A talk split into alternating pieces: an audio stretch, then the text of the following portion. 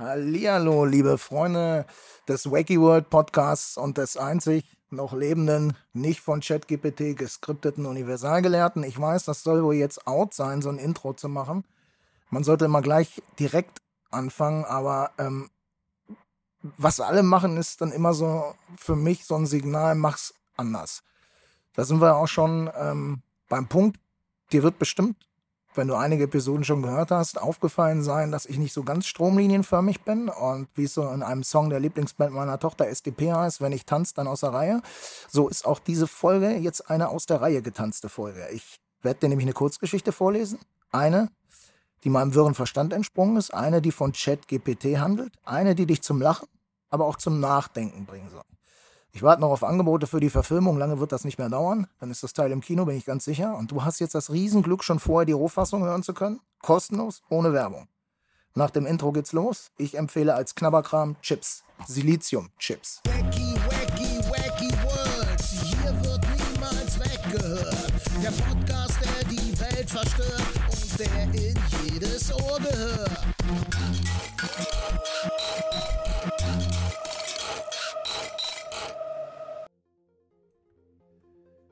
Der Seppuku des ChatGPT. Eine kleine Anmerkung, falls du nicht weißt, was Seppuku ist, das äh, stammt aus der japanischen Kultur und bezeichnet so einen Ehrenselbstmord. Ich glaube, das stammt von den Samurai. Okay, geht los.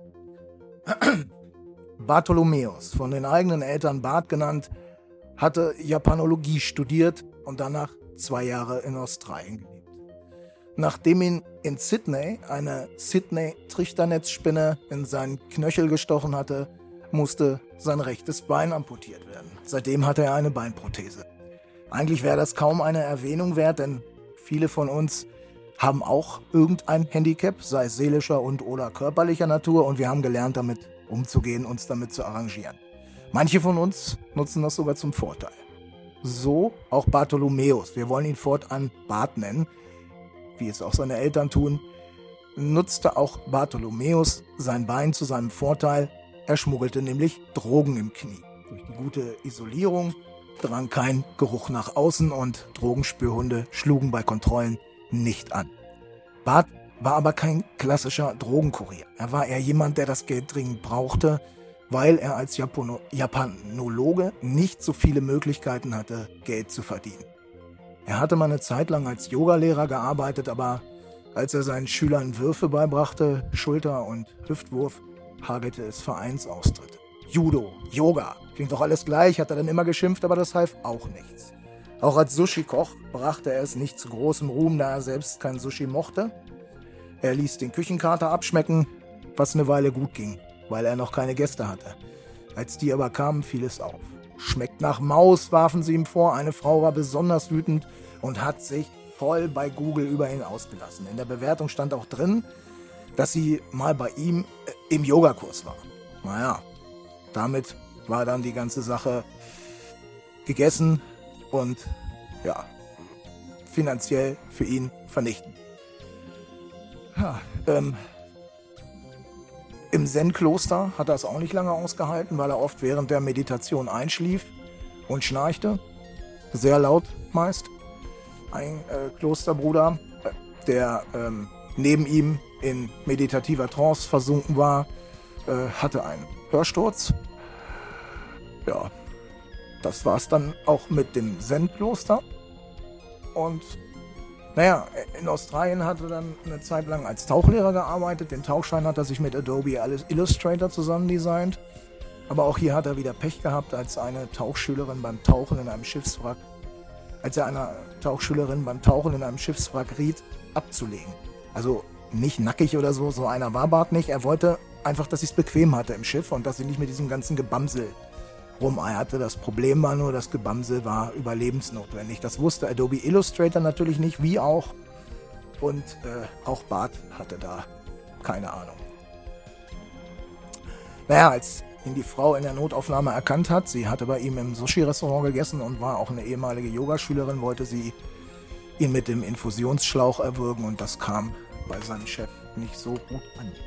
Naja, so war das halt bei Bart. Vieles lief halt nicht so, wie er sich das vorgestellt hatte, bis er eines Tages auf ChatGPT stieß. Er durchforstete gerade die Stellenanzeigen der Sydney Times in der digitalen Version und da stieß er auf einen Bericht über den K I-Bot und seine grenzenlosen Möglichkeiten. Barth war in dem Moment wie elektrisiert. Das Tool konnte ganze Bücher schreiben. Es konnte programmieren und man konnte mit dem Ding reden wie mit einem Menschen. Für Barth war das die Chance seines Lebens, denn er wollte schon immer Schriftsteller werden, aber nicht so einer wie Stephen King, den er nicht so mochte, sondern so wie Günter Grass, so ein richtiger Intellektueller. E-Literatur schreiben, ernste Literatur und nicht U-Literatur, Unterhaltungskrempel. Er rauchte ja auch keine stinkenden Nikotinglimmstängel, sondern E-Zigaretten. Okay, hin und wieder auch mal ein bisschen Gras, wenn er vor dem Grenzübertritt den Stoff in seinem Knie auf Reinheit überprüfen musste, das kam schon mal vor. Da qualmt er dann ausnahmsweise auch mal eine richtige Zigarette oder, wenn man das so in der Silhouette gesehen hat, so eher eine Schultüte. Ne? Das wäre dann auch bald gar nicht mehr notwendig, dachte er in dem Moment. Auf das Geld aus dem Drogenschmuggel wäre er dann ja nicht mehr angewiesen. Eine Vorstellung, die Wärme in ihm aufsteigen ließ. Er meldete sich bei ChatGPT an. Mittlerweile gibt's da ja die Plus-Mitgliedschaft, also erstmal wieder mehr Kosten. Aber Barth war sicher, dass er das schnell wieder reinholen würde. Ein Bestseller, sowas wie Atemschaukel und dann hätte er die Monatsbeiträge locker wieder drin. Barth war aufgeregt, wie bei seinem ersten Schultag, als er den blinkenden Cursor sah. Schreib mir bitte einen Bestseller, fünfhundert Seiten, sowas wie Atemschaukel, nur besser. Das war seine Anweisung. Ne? Es dauerte nur wenige Sekunden und ChatGPT ratterte los. Atemschaukel zwei fing's an. Was für ein genialer Titel, dachte sich Barth und starrte gespannt auf den Bildschirm. Und dann folgte eine Seite. Mehr nicht. Eine Seite war zu wenig. Definitiv viel zu wenig. Da stand auch nur so allgemeines Zeug, dass ChatGPT keinen ganzen Roman schreiben würde und dass jeder die Kreativität besäße, sich was Schönes auszudenken. Tolle Wurst, dachte Bert. Er fragte ChatGPT, wie er ihn überlisten könnte, dass er doch ein Buch für ihn schriebe. Da gab der Bot zur Antwort, dass er höchstens einzelne Absätze schreiben könne. Ob er denn auch mehrere Absätze auf einmal schreiben könne, hakte Bert nach. Ja, das wäre wohl drin, antwortete ChatGPT. Ob er vielleicht auch hundert Absätze schreiben könne, das sei seine Glückszahl, log Barth. Ja, auch das würde gehen, würde aber dauern. Damit könnte er leben, antwortete Barth und ChatGPT ratterte los. Nach einer Stunde waren zweihundertneunzig Seiten geschrieben. Barth hatte keine Lust, diesen intellektuellen, langweiligen E-Literaturmist zu lesen. Er las ohnehin lieber Manga-Comics, er sah sich die ersten drei Seiten an. Die klang spitze. Das Ende war ziemlich abrupt, da stand irgendwas mit Server-Error und so einer Zahl fünfhundert, musste irgend so ein Hochliteraturding sein. Also diese schlauen Literaturkritiker, die werden schon wissen, was das heißt, dachte sich Barth. Barth kopierte alles, packte es in eine Textdatei. Er durfte keine Microsoft-Produkte wie Word verwenden, weil er offiziell zu der Yakuza gehörte, der japanischen Mafia. Das hat er auch nie verstanden, warum die da so ein Geschiss macht. Eine Triaden, ja, China-Mafia kann man ja verstehen, aber Yakuza, egal. Er schickte die Datei zu mehreren Verlagen.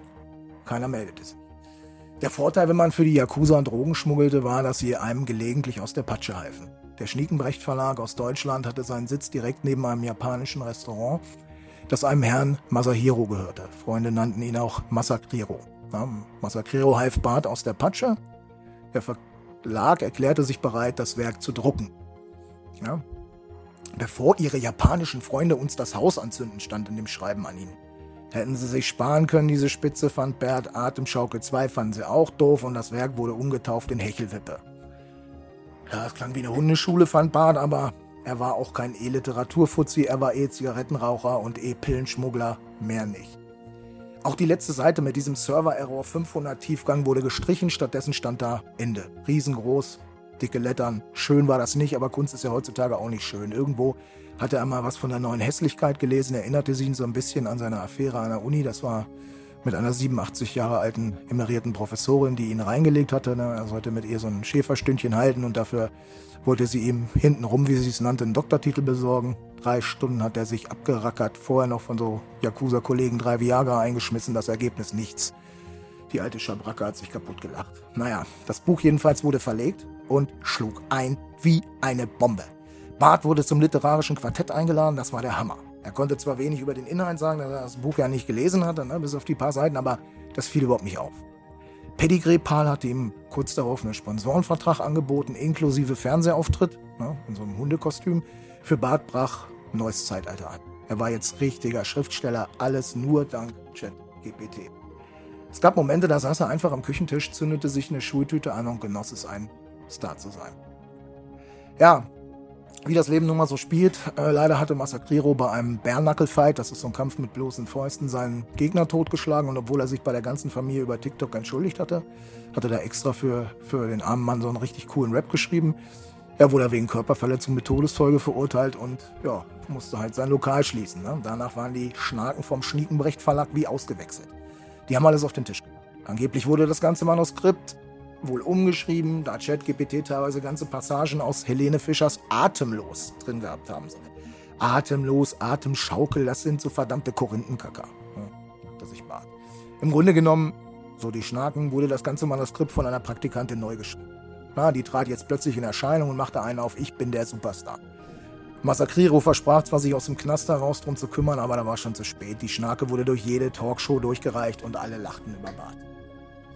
Von der Schwerelosigkeit direkt ins schwarze Loch. Nach einer Zeit hatte Barth, nach einiger Zeit hatte Barth sogar Verständnis für die Schnaken. Für ihn trug nämlich jemand anders die Schuld. ChatGPT. Der hatte ihn voll hinter die Fichte geführt. Barth war stocksauer, richtig sauer. Was, was sage ich da sauer? Er war brutal wütend. Und er wusste, wo die Firma wohnte. Ne? Das hatten ihm die Yakuza beigebracht. Finde immer als erstes heraus, wo dein Opfer wohnt. Barth war so wütend, dass er mit drei Yakuza-Freunden zur Firmenzentrale flog. Am Flughafen, ja, da biss ihm noch so ein scheiß Drogenköter ins Knie, obwohl er, Realsatire, das erste Mal keinen Stoff dabei hatte. Ne? Er klingelte in der Firmenzentrale, der Pförtner machte auf, er wolle mit ChatGPT sprechen. Seine drei Bulldozer nickten, beides Atombomben in Fleischmänteln, ne? Ein Funke reichte und die beiden bissen Leuten die Halsschlagader auf, ne? Und das waren keine Vampire. Der Pförtner lachte, ChatGPT sei kein Mensch. Ja, die Leiche haben dann die Bulldozer vergraben. Dann sind sie hoch zum Vorstand. Die waren gerade in so einem Meeting, alle mit Schlips und Krawatte. War total schräges Bild, die drei Gorillas und die dürren Vögel. Barth war immer total fasziniert, dass es Menschen gab, bei denen die Handgelenke nicht mehr waren als ein schwarzer Strich zwischen dem Unterarmfett und dem Handrücken. Sumo-Ringer wäre nichts für Barth gewesen, er war da mehr der Intellektuelle. Ne? So gab er sich auch gleich zu erkennen, als er die Warnung aussprach, dass es böse enden werde, wenn die Existenz von ChatGPT erneut verleugnet. Man muss sagen, die Vorstandstypen waren schlauer als der Pförtner. Sie reizten die Gorillas nicht mit dummem Gelächter. Sie schwiegen einfach, zumindest anfangs, und starrten Barth und seine Begleiter an. Barth knallte die zweihundertneunzig Seiten auf den Tisch. Er hatte sie in einer deutschen Behörde ausdrucken lassen, hatte also einfach eine Mail hingeschickt und die drucken naja jede Mail aus. Und dann hat er die zweihundertneunzig Seiten aus dem Müll gefischt und jetzt lagen sie da auf diesem Mahagoni-Edelschreibtisch. Was ist das, fragte ein Vorstandsfuzzi.